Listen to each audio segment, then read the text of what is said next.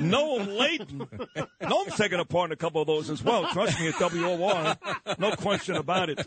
Him, Len Berman, Michael Riedel, I'm do Tom Cuddy. More, more exciting than on the air. Let me do this.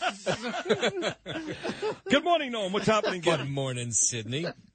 Um, so I've had this happen to me in the past where I almost fell for one of these phone scammers. Like a long, this is a long time ago. You know, I but used to do that for a living. You were a phone scammer. What, well, not a phone scammer. Don't say that. What, were, what did you do? I was a telemarketer, otherwise known as a phone scammer. and what were, what were you selling? I don't even remember. I was I was just out of rehab. I needed a job, and the building had air conditioning. I was in Florida, and uh, they promised. You know what they do? They promise you these like crazy. Uh, I think it's, it was one of those like pyramid uh, schemes. You know what I'm talking about? Those pyramid schemes. right. And I forgot what I was selling, but I'd be on the phones all day, and nobody would buy it. It was so depressing. But uh, every now and then, I got somebody to buy it. Not often. But what are you talking about? here? Well, this one is the latest one that a lot of people are falling for, and that's why I'm telling you about it. So it shows up on your phone that someone's calling you and their actual name comes up. So let's say it was your daughter calling you from overseas, right? Right. Her name shows up and you pick up the phone and you expect her to be there. Is this an example of like AI, where they steal your identity? The- the- Remember, they did that the Brian Kilmeade show on Fox News last Saturday, Right. With Jackie DeAngelis, and we talked about some of these these people stealing identity, doing just that. But you're saying this is a telemarketing scheme. this is a telemarketing scheme, but it is working. So, in the case of this woman, Beth Royce, her phone rings. It's a picture, you know how you have it set up so your picture uh, comes up, or maybe the name comes up. In this case, a picture of her sister shows up on her phone, and she says, Oh, it's my sister. And she picks up the phone, and this is what happens. It's so hard for me to describe to you how real this all sounded. And the guy was screaming at me. He sounded completely unhinged. He sounded crazy. He, I heard muffled sobs in the background that sounded like a woman's voice. So of course I was like, oh my God, that's my sister. I fully 100% believed that this was real. He told her that he was holding her sister hostage. Now, again, this What? came through on her sister's number, right? Her sister's face showed up. She's looking at the phone. It's my sister's phone number.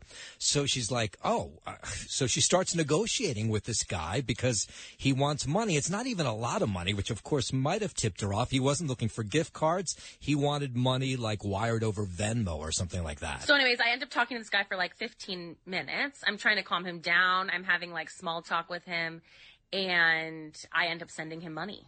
And what's weird about it too is it's not like he was like, send me $1,500 in gift cards. It wasn't like that. He was like, I need you just to make money. I need to get home. I just got out of jail.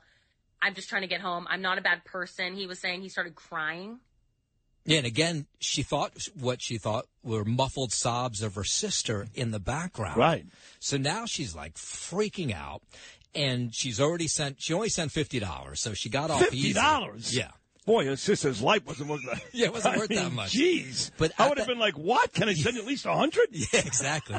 so she's at home at the time, and her mom walks into the room, and she cups the phone because she doesn't want this guy to hear. And she tells her mom what's going on. Her mom calls nine one one, and the and the police say, "Wait a minute, this is one of these scams. That's a total scam. Try calling your daughter right now." And uh, she calls the daughter, and the daughter picks up. Oh, hey, mom, what's going on? so right.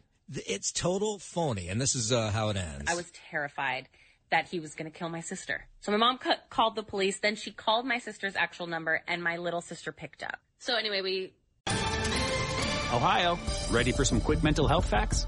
Let's go. Nearly 2 million Ohioans live with a mental health condition.